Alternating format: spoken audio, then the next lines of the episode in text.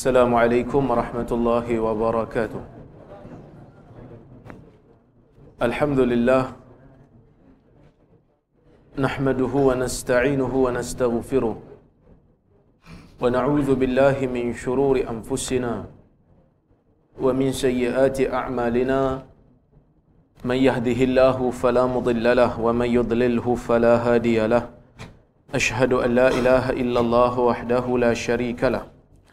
وأشهد أن محمدا عبده ورسوله اللهم صل وسلم على محمد وعلى آله وصحبه أجمعين أما بعد Muslimin dan muslimat yang dirahmati Allah Subhanahu wa taala, alhamdulillah kita dapat bersama pada malam ini. Dan kita sambung balik hadis yang kita baca dalam kitab Zuhud. Kita hari ini hadis ke 510. وعن أبي أمامة قال الإمام النووي رحمه الله وعن أبي أمامة رضي الله عنه قال قال رسول الله صلى الله عليه وسلم يا ابن آدم إنك إن تبذل الفضل خير لك وإن تمسكه شر لك ولا تلام على كفاف wabda biman ta'ul. Maksudnya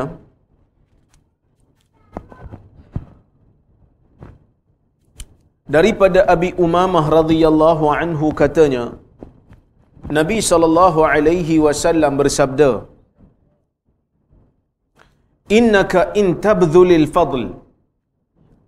Wahai anak Adam kata Nabi sesungguhnya jika engkau membelanjakan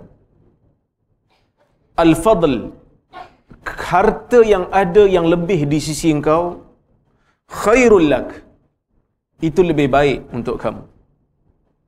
Wa in tumsikhu syarrul lak jika kamu kekalkan harta yang banyak tu ada pada kamu ia buruk untuk kamu.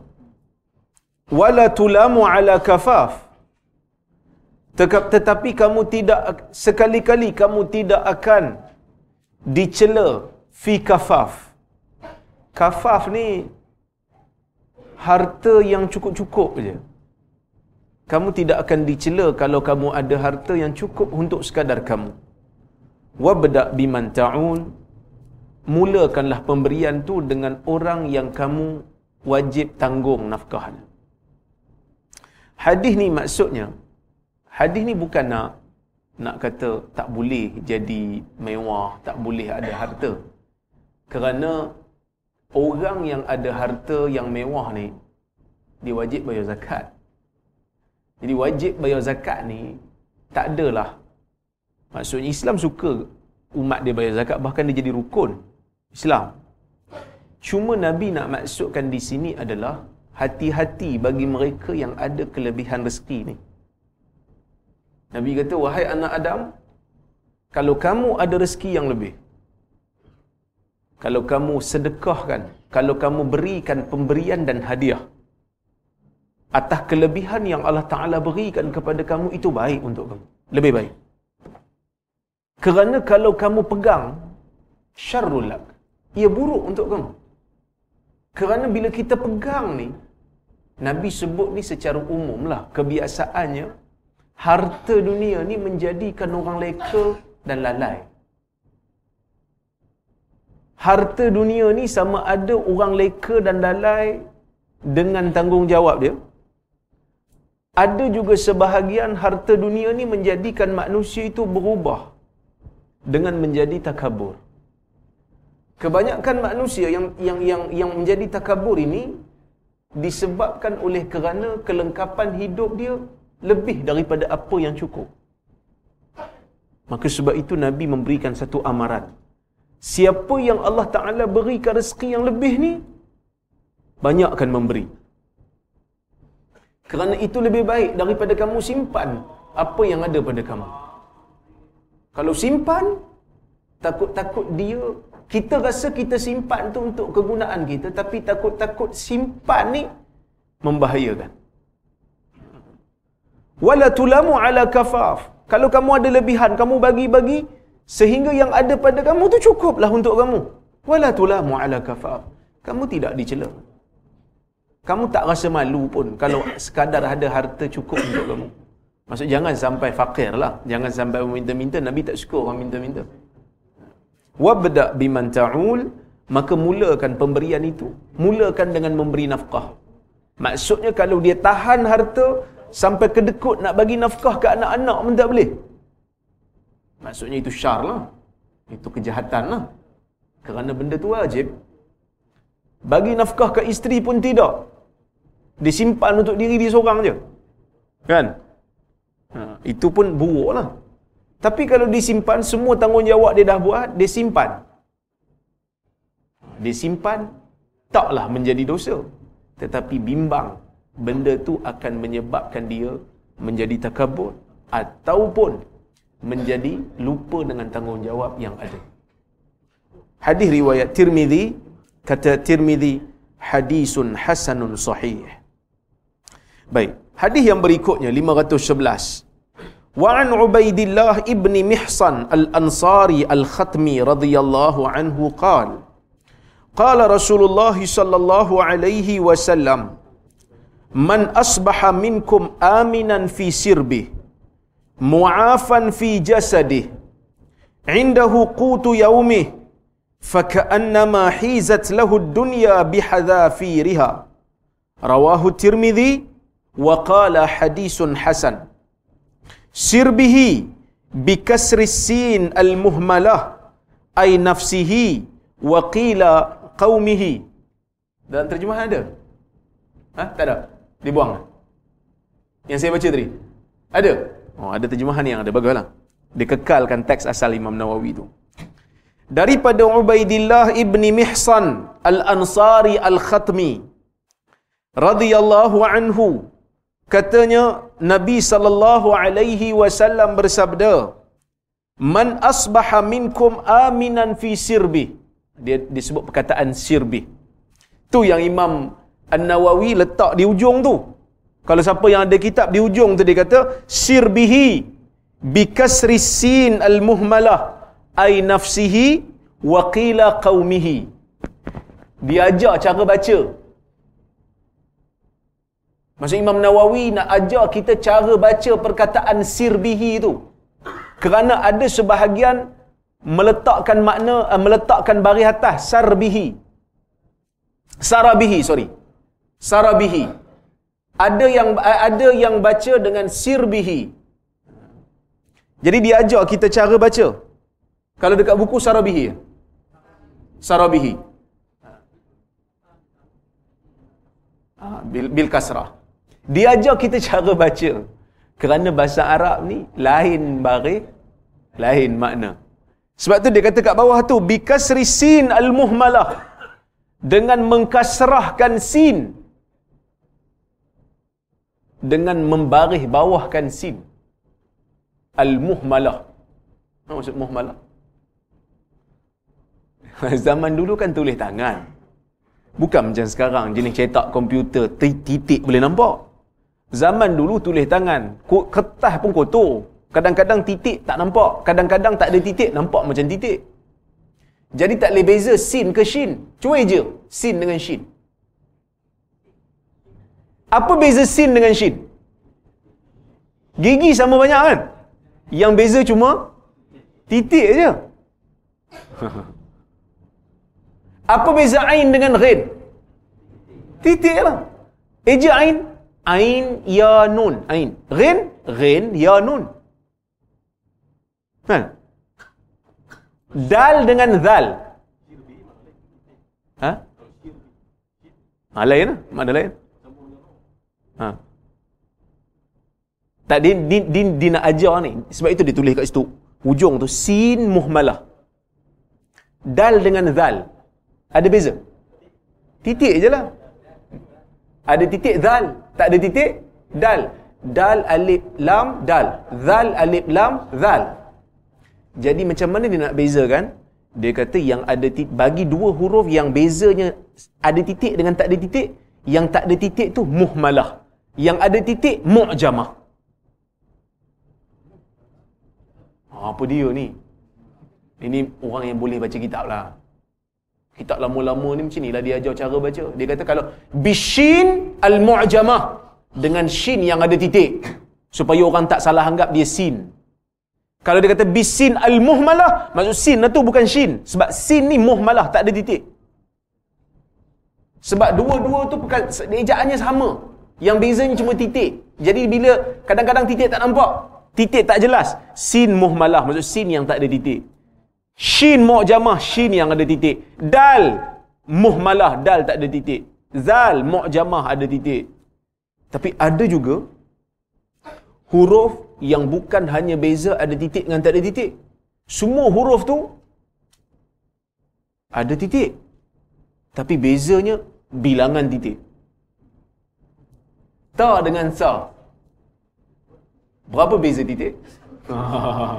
ah, yang tu kuliah akan datang saya ajar.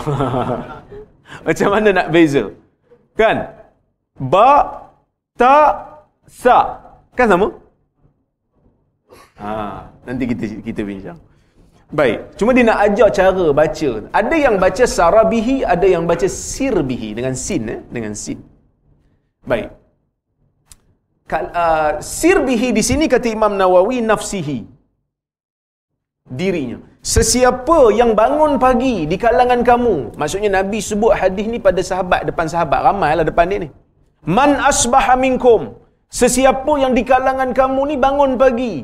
Bangun waktu subuh ni, bangun pagi-pagi dekat nak subuh ni, aminan fi sirbihi.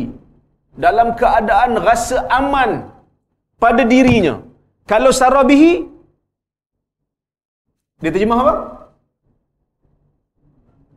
Rumah tangganya. Ataupun tempat tinggalnya. Ada yang menterjemahkan laluannya. Jalan yang dilalui. Dia bangun pagi-pagi dia tak rasa takut nak keluar boleh. Tak ada musuh yang kacau dia. Ha.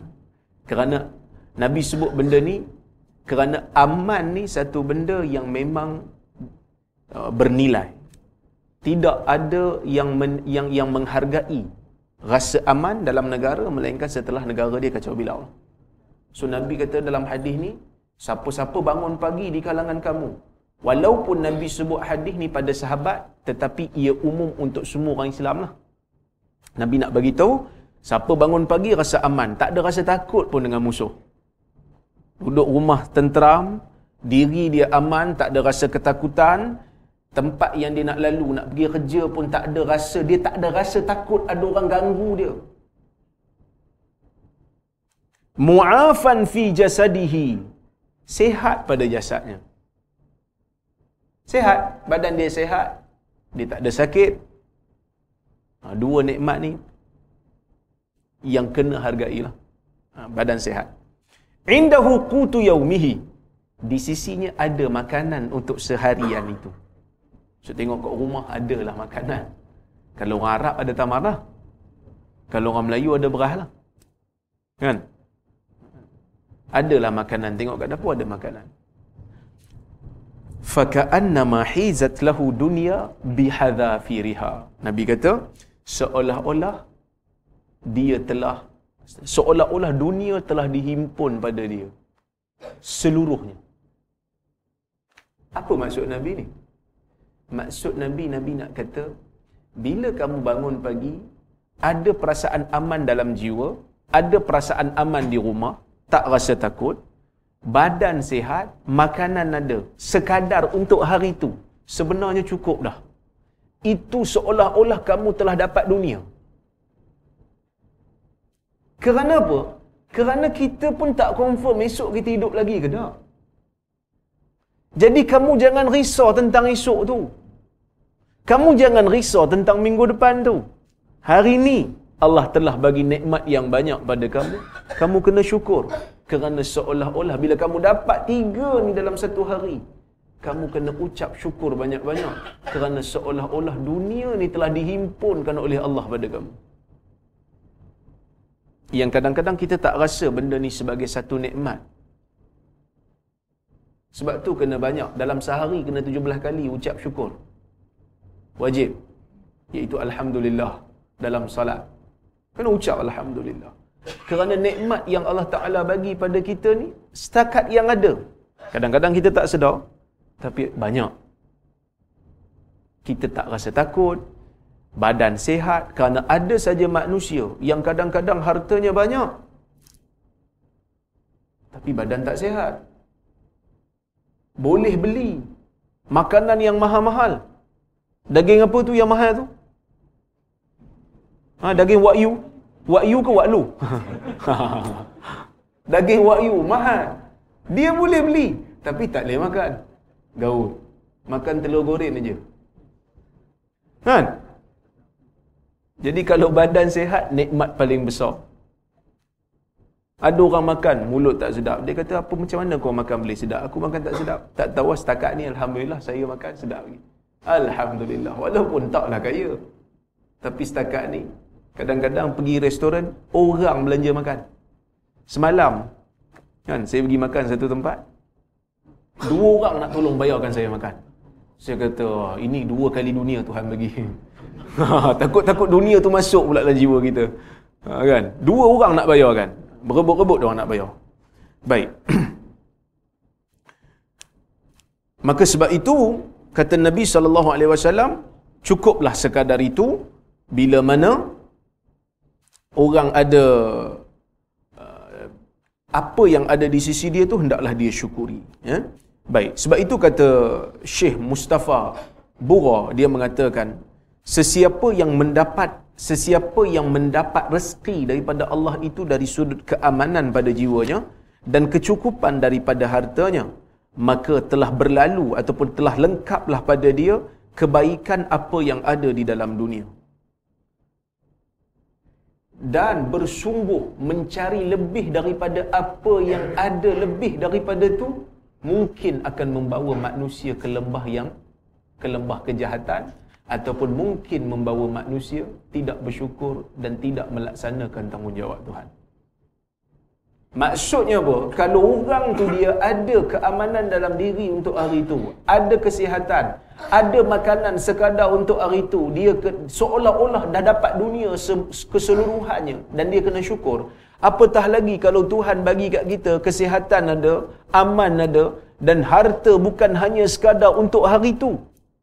Harta kalau makan tak kerja sampai tahun depan pun tak habis lagi. Maksudnya dia kena syukur lebih daripada daripada orang yang hanya sekadar hartanya untuk hari itu saja. Makanannya. Dia kena syukur lebih lagi. Maka sebab itu antara ujian kaya dengan ujian miskin ni, kalau orang bagi kita pilihan, nak jadi kaya ke nak jadi miskin? Semua teringin nak jadi kaya. Betul tak? Dia kata, Ustaz, ujian kaya lah syok. Tapi tak juga. Kerana takut, kalau tuan-tuan jadi kaya, tuan-tuan lupa nak mari kuliah lah. Sibuk dengan meeting je. Nak buat proposal. Nak dapatkan apa? Nak dapat projek. Takut lah. Jadi sebab itu kita kena kita dalam bab zuhud ni bukan Allah Taala bukan Nabi dan Allah Subhanahu Wa Taala anjurkan kita untuk jadi malas dah. Bukan Allah Ta'ala anjurkan untuk jadi malas. Allah Ta'ala suka manusia yang rajin. Semua Nabi bekerja. Tapi syarak tidak suka kita terlalu berlebihan dalam bab dunia ni kerana dunia ni akan hilang. Sampai tak ada fikir langsung tentang apa yang akan dibawa di hari akhirat nanti. Ha, tu tak mau. Apa yang Tuhan bagi dalam dunia, pastikan menyelamatkan akhirat. Dan benda ni sama je. Saya, tuan-tuan, kita semua manusia yang Allah Ta'ala uji. Ada orang Allah Ta'ala uji dengan harta. Ada orang Allah Ta'ala uji dengan ilmu. Ilmu yang Tuhan bagi, ujian. Nak tengok macam mana kita nak buat dengan ilmu yang kita ada. Kesihatan yang Tuhan bagi, ujian. Tuhan nak tengok dengan kesihatan yang ada, kita buat apa? Kita akan tengok nanti hadis-hadis yang lain insya-Allah. Hadis berikutnya wa an Abdullah bin Amr bin Al-As radhiyallahu anhuma anna Rasulullah sallallahu alaihi wasallam qaal qad aflaha man aslama wa kana rizquhu kafafa wa qanna'ahu Allah bima atah rawahu Muslim daripada Abdullah bin Amr bin Al-As radhiyallahu anhuma dia dan ayahnya adalah sahabat. Ayah dia Amr bin Al-As anaknya Abdullah bin Amr. Dia mengatakan sesungguhnya Rasulullah sallallahu alaihi wasallam bersabda telah sesungguhnya telah berjaya bagi orang yang masuk Islam dan rezekinya cukup cukup untuk dirinya. Dan Allah menjadikan dirinya merasa cukup dengan apa yang Allah Taala berikan kepada dia. Hadis berikutnya, wa an Abi Muhammad Fadalah ibn Ubaid al-Ansari radhiyallahu anhu annahu sami'a Rasulullah sallallahu alaihi wasallam yaqul. Saya syarah dua sebab hadis ni sama. Tuba liman hudiya tuba liman hudiya lil Islam wa kana 'aishuhu kafafa wa qana. Rawahu Tirmizi wa qala hadisun hasanun sahih. Daripada Abi Muhammad Fadalah bin Ubaid al-Ansari radhiyallahu anhu katanya, aku mendengar Rasulullah sallallahu alaihi wasallam bersabda, "Tuba beruntunglah ha? beruntunglah bagi mereka yang diberi hidayah dengan Islam. Wa kana 'aishuhu kafafa, kehidupannya cukup untuk dirinya dan dia merasa cukup dengan apa yang ada." So hadis ni sama dulu. Hmm? Pertama, Nabi nak kata beruntung bagi orang yang terima Islam. Oh, yang ni pun nikmat yang kadang-kadang kita kurang nak hayati. Allah berikan kita sifat iman dan Islam. Dan Allah gerakkan jiwa kita ke arah kebaikan untuk berada di dalam surau dan melaksanakan salat. Ini nikmat besar. Yang kita kena syukuri dan hargai. Bahkan kalau kita nak jadi lebih pada tu, kena jadikan salat kita ni qurrata'in. Ju'ilat li qurrata aini fi salah dijadikan apa ni untuk aku qurratu aini fi salah penyejuk mataku di dalam salat. Jadi siapa yang jadikan salatnya penyejuk mata dia maka beruntunglah dia. Kerana dalam salat ni mengandungi makna yang besar. Jadi siapa yang masuk Islam Allah Taala gerakkan jiwanya untuk kebaikan buat benda-benda baik, jiwa tak terikat langsung nak buat benda haram dalam satu hari, itu nikmat besar. Berapa ramai di antara kita yang kadang-kadang pagi je dan nak togak benda haram. Pagi je nak sedut benda haram. Tapi Allah Ta'ala selamatkan kita. Dan kita kena syukur. Kena syukur banyak. Alhamdulillah. Kerana Allah berikan aku setakat ni jiwa yang tak teringin lagi nak buat benda haram yang besar-besar. Kita ada kelemahan, kita tak kita tak nafi. Tapi sekadar yang ada alhamdulillah. Tak ada lagi tergerak nak buat benda dosa yang besar-besar. Kalau terbuat pun cepat-cepat taubat, mudah-mudahan insya-Allah. Kan? Baik. Kemudian Allah uh, Nabi kata lagi wa kana rizquhu kafafa dalam riwayat lain kata wa kana aishuhu kafafa hidupnya cukup untuk dia wa qanna'ahu Allahu bima atah dan Allah menjadikan hidupnya tu rasa cukup dengan apa yang Allah Taala beri. Saya sebut tadi ujian kaya ke ujian miskin ke ini semua ujian. Kamu jadi kaya ke kamu jadi miskin ujian Allah. Ada manusia yang Allah Taala bagi dia jadi kaya. Kerja tak lama, 4 jam, 5 jam dia boleh buat berpuluh-puluh ribu. Ada manusia kerja sampai belah jam satu hari. Ratus-ratus dia dapat. Ada manusia yang kadang-kadang kerja 8 jam. Tak dapat apa pun.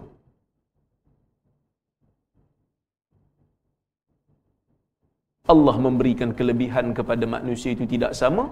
Tetapi kelebihan itu bukanlah satu satu petunjuk. Bukan semestinya satu petunjuk kemuliaan tetapi ia adalah ujian yang Allah Ta'ala akan bertanggungjawabkan. Ada orang yang hidupnya cukup. Itu nikmat besar Nabi kata cukup. Hidup yang ada harta cukup untuk diri. Besar dah nikmat tu. Dia tak perlu meminta pada orang. Tak perlu menjatuhkan air mukanya untuk minta ke orang. Itu satu. Yang kedua, lagi bagus bila mana dia rasa cukup dengan apa yang ada setelah dia berusaha bila kita ada sifat qanaah Ini yang disebut, yang dinukil oleh Ibnu Kathir. Bila dia menukilkan perkataan. Taqwa atau apa dia? Taqwa tu ada beberapa unsur. Unsur yang terakhir, warrida bil qalil. Rasa reda, rasa cukup walaupun dengan rezeki yang sikit yang Allah Taala bagi.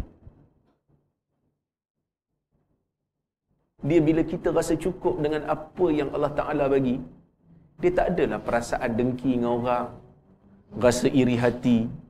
Yang ni orang Melayu, kita semua ni kena berubah. Saya pergi negara Arab. Contoh apa mungkin biasa pergi negara Arab. Biasa pergi Taif, tengok Taif, tengok Mekah, tengok Madinah. Kedai sebelah-sebelah je. Juru meniaga benda sama je. Tak ada pula kita dengar santau menyantau. Kan? Tapi kita Oh. Kerana apa? Kerana mungkin perasaan qanaah tu tak ada dalam diri. Ini bukan kata orang meniaga saja. Mana-mana pejabat pun kadang-kadang berlaku benda ni. Dia naik pangkat dulu sebelum kita. Kita dah mula rasa tak puas hati. Kita kena tahu, bab qanaah ni macam mana nak suburkan dalam diri. Bila Allah memberikan kelebihan pada orang lain yang dia tak bagi pada kita, buat macam mana pun kita tak akan dapat kerana itu bukan kita punya.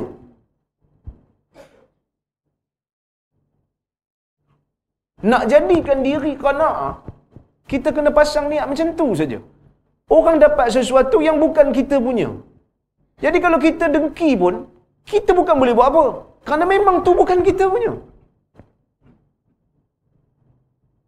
Dia kata, ah, mana boleh aku masuk kerja dulu, tiba-tiba dia naik pangkat dulu. Ini tak boleh jadi. Itu rezeki dia. Tak adalah dia ni mengampu bos. Dia mengampu bos, maka dia dapat habuan dia, taklah dia lebih mulia daripada kita. Bagus kita lagi, kita tak mengampu bos. Dan kita kena ingat, bila dia naik pangkat dulu sebelum kita, bukan bermakna dia lebih mulia daripada kita. Allah uji dia pula dengan apa yang dia ada. Kalau kita boleh pujuk diri, insya Allah perasaan qanaah ni akan wujud. Memang susah lah. Saya pun kadang-kadang kita kena struggle lah. Saya pun sama, tuan-tuan pun sama. Taklah saya bila cakap ni saya lebih baik. Kadang-kadang perasaan tu ada lah. Tapi kita kena buang lah. Mujahadah diri. Buang perasaan. Yang ni bukan aku punya. Allah Ta'ala tetap dah. Kerana kita ni lahir dalam dunia, rezeki Allah Ta'ala tentu dah. Kan? Siapa tak pernah ada konflik kan? Politik pejabat. Semua ada semua ada. Ramai orang ada kan? Yang tu mengampu sana yang tu mengampu sini. Tapi kalau kita yakin dengan qana Allah taala bagi apa yang aku perlu. Mungkin kalau kita dapat tak baik untuk kita Allah taala hakim. Allah taala maha pemberi hikmah. Allah taala bertindak atas hikmah. Allah tu hakim. Kalau kita dapat mungkin kita tak bagus bila ada di situ maka adalah kebaikannya. So jangan susah hati, jangan risau. Wujudkan perasaan qanaah. Itu bukan aku punya. Bahkan yang ada dalam poket kita pun belum tentu kita punya. Gaji masuk bulan ni kan? Kita punya ke? Belum tentu. Macam mana belum tentu? Gaji-gaji masuk je baru naik pangkat. Gaji masuk mati terus. Gaji pertama masuk baru nak keluar kat ATM mati dah. Bukan kita punya waris punya. Bukan saya doa mati ni, dah. Tapi mati tu kan pasti. Yang ada dalam poket. Kita pun belilah air kan, nak minum. Air mahal yang beli ni. Kan? Beli air mahal. Apa air mahal? Starbucks. Cappuccino. Kan? Beli cappuccino secawan. RM18. Dapatlah satu. Ha, ini bukan nak promosi Starbucks kan? Tapi nak katanya kadang-kadang kita dah beli. Bukan kita punya. Kita pun dia pun panggil kita kan. Encik Rozaimi kopi dah siap. Kita pun pergi ambil. Ambil-ambil tergelincir jatuh. Dia pun buat tak nampak. Tak nak ganti baru. Nak, nak, nak ganti baru bayar lain lah. Kau punya pasal. Bukan kita punya.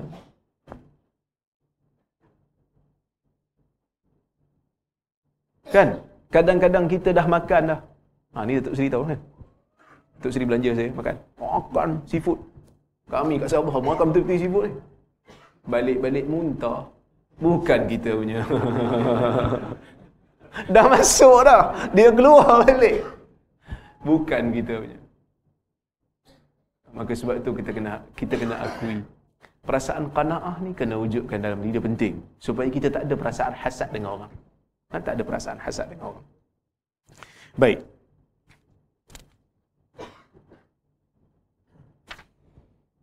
Hadis berikutnya. Wa an ibn Abbas radhiyallahu anhuma qala كان رسول الله صلى الله عليه وسلم يبيت الليالي المتتابعة طاويا وأهله لا يجدون عشاء وكانوا أكثر خبزهم خبز الشعير رواه الترمذي وقال حديث حسن صحيح Maksudnya daripada Ibni Abbas radhiyallahu anhuma katanya Nabi sallallahu alaihi wasallam Nabi sallallahu alaihi wasallam pada waktu malam berturut-turut. Maksudnya benda ni bukan berlaku sekali ya. Benda ni berlaku beberapa kali. Waktu malam berturut-turut Nabi melalui malam tersebut dengan perut baginda rasa lapar. Wa ahluhu la yajiduna asya'a. Isteri Nabi nak bagi makan kat Nabi kerana Nabi lapar, tengok tak ada makanan. Jangan baca isyak, baca asyak. Sebab kalau isyak tu waktu malam, solat isyak. Baca asyak. Asyak ni makan malam. Ada sebagai ulama kata makan setelah waktu gelincir matahari. Itu asyak. Ha? Asyak ya. Makan pada waktu petang sehingga malam. Membawa ke malam. Itu asyak. Ha? Baik.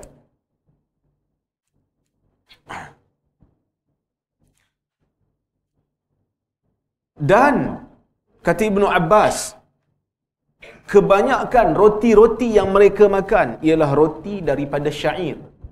Syair ni satu jenis gandum yang murah ha? yang yang yang tak macam gandum lain yang halus yang yang bila buat roti tu dia lembut. Roti Nabi ni dia kasar dan dia keras. Nak menunjukkan bagaimana Nabi wasallam ni tak ambil dunia banyak. Kerana dia menunggu habuan akhirat yang lebih banyak dan lebih lama yang akan menunggu dia. Bukan maksud Nabi miskin sampai fakir, tak. Nabi tak miskin sampai fakir kerana Nabi pun tak meminta-minta. Apa yang Nabi ada, Nabi akan bagi sebahagiannya kepada istrinya, sebahagiannya Nabi akan bagi kepada ahlu sufah.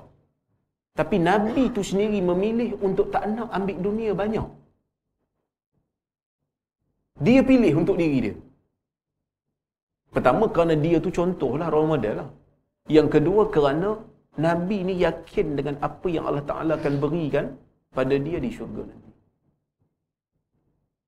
Baik. Hadis berikutnya. An Fadalah Ibn Ubaid radhiyallahu anhu anna Rasulullah sallallahu alaihi wasallam kana idza salla bin nas yakhirru rijalun min qamatihim fi salah min al khasasah wa hum ashabu suffah hatta yaqul al a'rab haula'i majanin fa idza salla Rasulullah sallallahu alaihi wasallam انصرف إليهم فقال لو تعلمون ما لكم عند الله تعالى لأحببتم أن تزدادوا فاق فاقة وحاجة. رواه الترمذي وقال حديث صحيح الخصاصة الفاقة والجوع الشديد. daripada Fadalah ibni Ubaid radhiyallahu anhu katanya sesungguhnya Rasulullah sallallahu alaihi wasallam bersabda sesungguhnya Rasulullah sallallahu alaihi wasallam ini apabila baginda mengimamkan manusia salat. Ha, ini dicerita perbuatan Nabi di zaman Nabi. Fadalah kata Nabi ni bila dia jadi imam pada manusia yakhirru rijalun min qamatihim fi salah min al khasasah bila Nabi salat menjadi imam kepada manusia di zaman tu, menjadi imam kepada sahabat di Masjid Nabawi pada zaman tu, ada beberapa orang daripada kalangan lelaki ni yang jatuh. Tengah-tengah salat tu jatuh. Waktu salat tu dia dia dia, dia tak boleh berdiri dah min qamatihim asalnya berdiri lepas tu tak ada diri dah jatuh ha? Minal khasasah disebabkan oleh kerana miskin dan terlalu lapar yang ni yang kita cerita pasal Abu Hurairah dulu ni kan hadis Abu Hurairah kan cari orang siapa nak bagi makan kalau ada adalah kalau tak ada Kekallah lapar. Bila lapar salat, tak tahan nak berdiri. Jatuh. Sehingga kan, kalau ada orang-orang yang badui yang datang salat bersama dengan dia orang. Sebab orang badui ni duduk di pedalaman. Dia bukan selalu datang ke Madinah. Kalaulah kata waktu Nabi salat tu, ada sebahagian yang tumbang. Jatuh. Dalam salat. Badui tengok. Yang jatuh ni siapa? Ahlu sufah. Orang susah. Orang miskin. Jadi, orang badui ni kata, Ha'ula'i majani. Dia orang ni gila ke apa? Tiba-tiba jatuh. Kerana dia tak faham keadaan ahlu sufah. Dia tak faham keadaan ahlu sufah yang mana mereka datang ke Madinah dalam keadaan selai sepinggang. Rumah pun tak ada. Madinah pun tidaklah luas. Rumah di Madinah tak cukup untuk menampung mereka. Jadi mereka duduk di masjid. Kerja tak ada kerana dia orang nak hadis Nabi duduk di masjid. Kerana mereka lebih mementingkan ilmu untuk disampaikan kepada umat berbanding dengan diri mereka sendiri. Sehingga salat tak larat sampai tumbang. Kita ni lapar lah juga. Tapi pernah tumbang dalam salat bila lapar. Kes tumbang sebab kenyang sangat.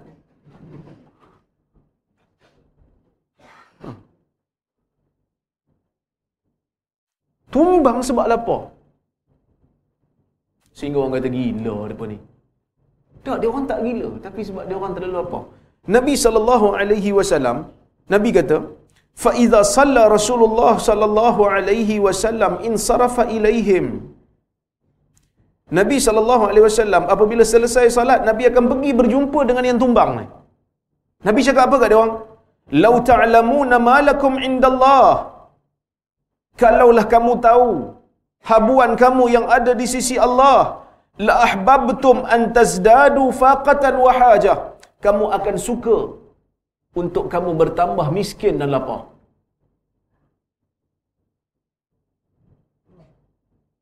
Tuan-tuan, ahli sufah, golongan yang miskin. Masa hidup dia orang ni, dia orang tak ada apa. Kan dulu kita baca hadis, dia orang ni pakaian pun baju pun tak ada selendang pun tak ada nak tutup badan. Yang ada cuma kain tutup tutup bahagian bawah badan. Nak sujud pun terpaksa pegang ujung kain. Takut-takut terbuka dan ternampak aurat. Ni golongan ahli sufah perut yang lapar sehingga tumbang di dalam salat. Dikatakan oleh orang mereka ini gila yang tak faham keadaan mereka. Tetapi dengan nikmat banyak ini yang Allah Ta'ala bagi pada mereka Hari ini kita mendengar nama-nama mereka itu sebagai nama tokoh yang telah banyak memberikan jasa kepada umat iaitu mereka meriwayatkan hadis-hadis daripada Nabi sallallahu alaihi wasallam. Maka kita dengar nama-nama seperti Abu Hurairah. Kita dengar nama seperti Abu Ubaidah. Ada Abu Ubaidah belakang? Anak saya ada dekat belakang. Abu Ubaidah kita dengar nama seperti Abu Dhar. Dengan nikmat yang sangat minima yang mereka ambil daripada Allah Azza wa Jalla di dalam dunia ini. Mereka telah memberikan sumbangan yang besar dan hebat. Maka layak untuk kita bertanya diri kita. Dengan nikmat yang banyak yang Allah Ta'ala beri pada kita ni. Yang mana makanan pun bukan hanya sekadar cukup. Tetapi boleh pilih. Apa yang kita dah buat untuk agama ni? Kita kena tanya diri sendiri. Kita dah buat apa? Katalah hari ni kita duduk menung seorang-seorang. Apa yang aku dah buat untuk agama aku? Dan kalau aku mati ni, agak-agak apakah tinggalan yang aku akan tinggalkan kepada umat ni? Yang paling tidak memberi manfaat kepada orang dan umat secara keseluruhan. Tu kita kena tanya pada diri. Dan kadang-kadang saya sendiri pun bila menung seorang-seorang saya pun malu juga. Hidup dah 30 tahun lebih. Kita pun tak tahu kalau nak nak, nak sebut satu-satu. Tak ada rasa kot.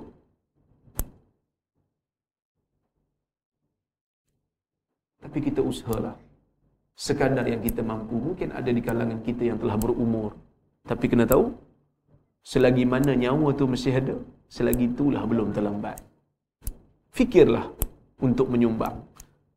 Ada manusia yang menyumbang dengan harta yang dia ada. Ada manusia yang menyumbang dengan ilmu yang dia ada. Ada manusia yang menyumbang dengan kekuatan yang dia ada, tenaga yang dia ada.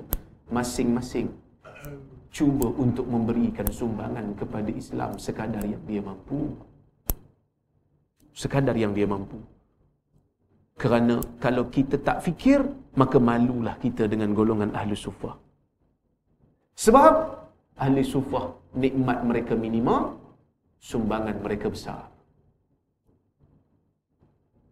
Kita nikmat kita lebih besar.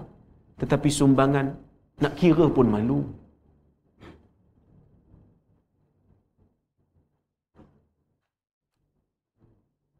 Jangan fikir orang, fikir diri sendiri. Apa yang kita boleh buat?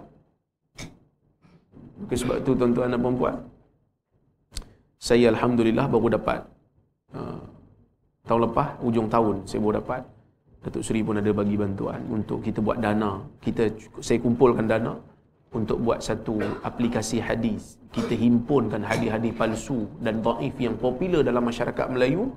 Kita letakkan di dalam satu apps yang mana apps tu tuan-tuan dan puan-puan boleh download daripada daripada Play Store.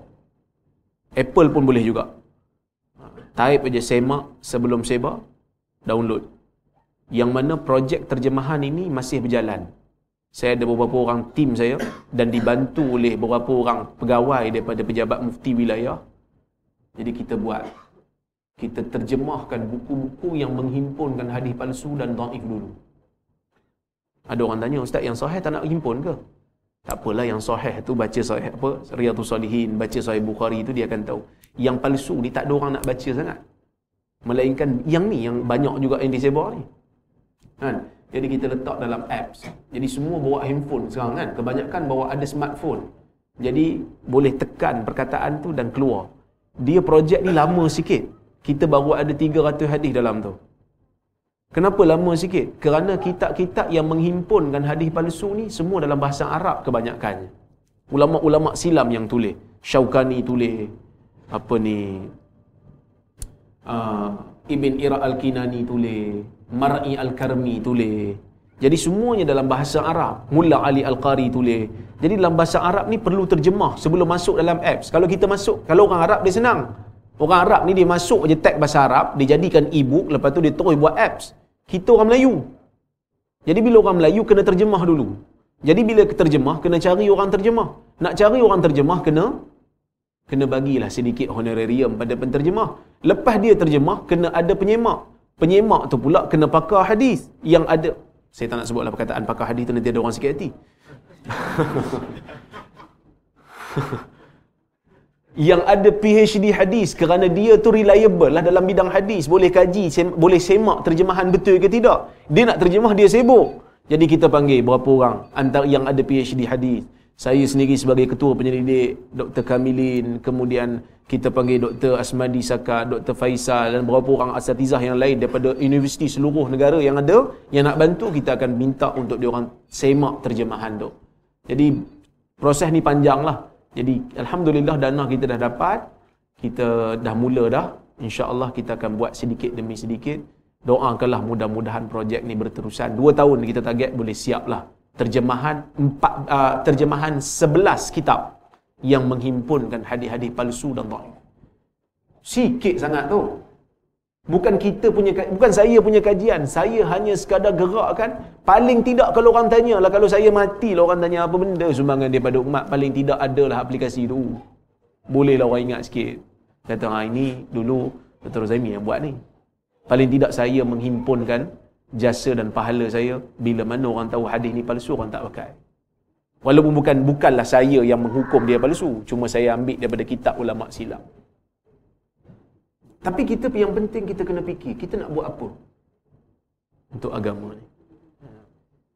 Baik. Hadis berikutnya.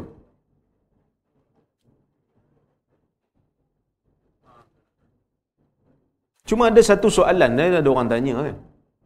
Ya, Datuk Anafiah ada Datuk Anafiah ni. Oh, Datuk Anafiah pergi umrah kan. Datuk Anafiah ditanya hari tu. Lepas kuliah ni, dia kata cerita pasal Ali Sufah. Dia kata, Ustaz, dia orang yang susah sampai pengsan ni, sahabat-sahabat yang kaya kenapa tak tolong? Ha.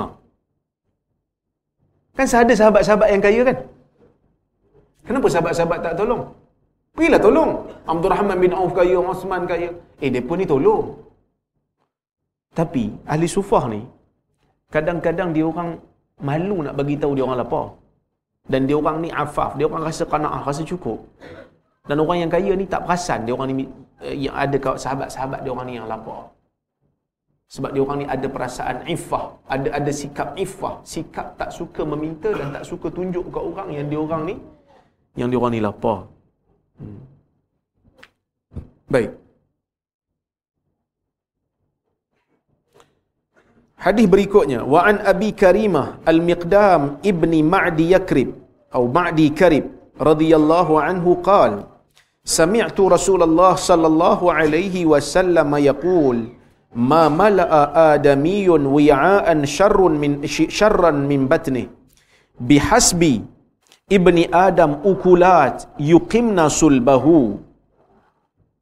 فإن كان لا محالة فثلث لطعامه وثلث لشرابه وثلث لنفسه. رواه الترمذي وقال حديث hasan. Ukulat ai luqam. Dia, dia terjemahkan ukulat tu maksudnya suapan. Ha?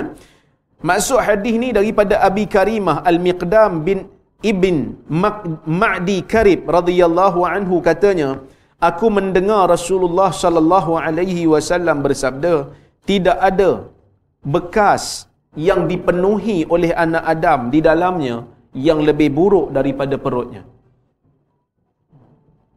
Nabi nak kata banyak-banyak bekas yang anak Adam penuh kan yang paling buruk sekali perut dia lah. Hmm.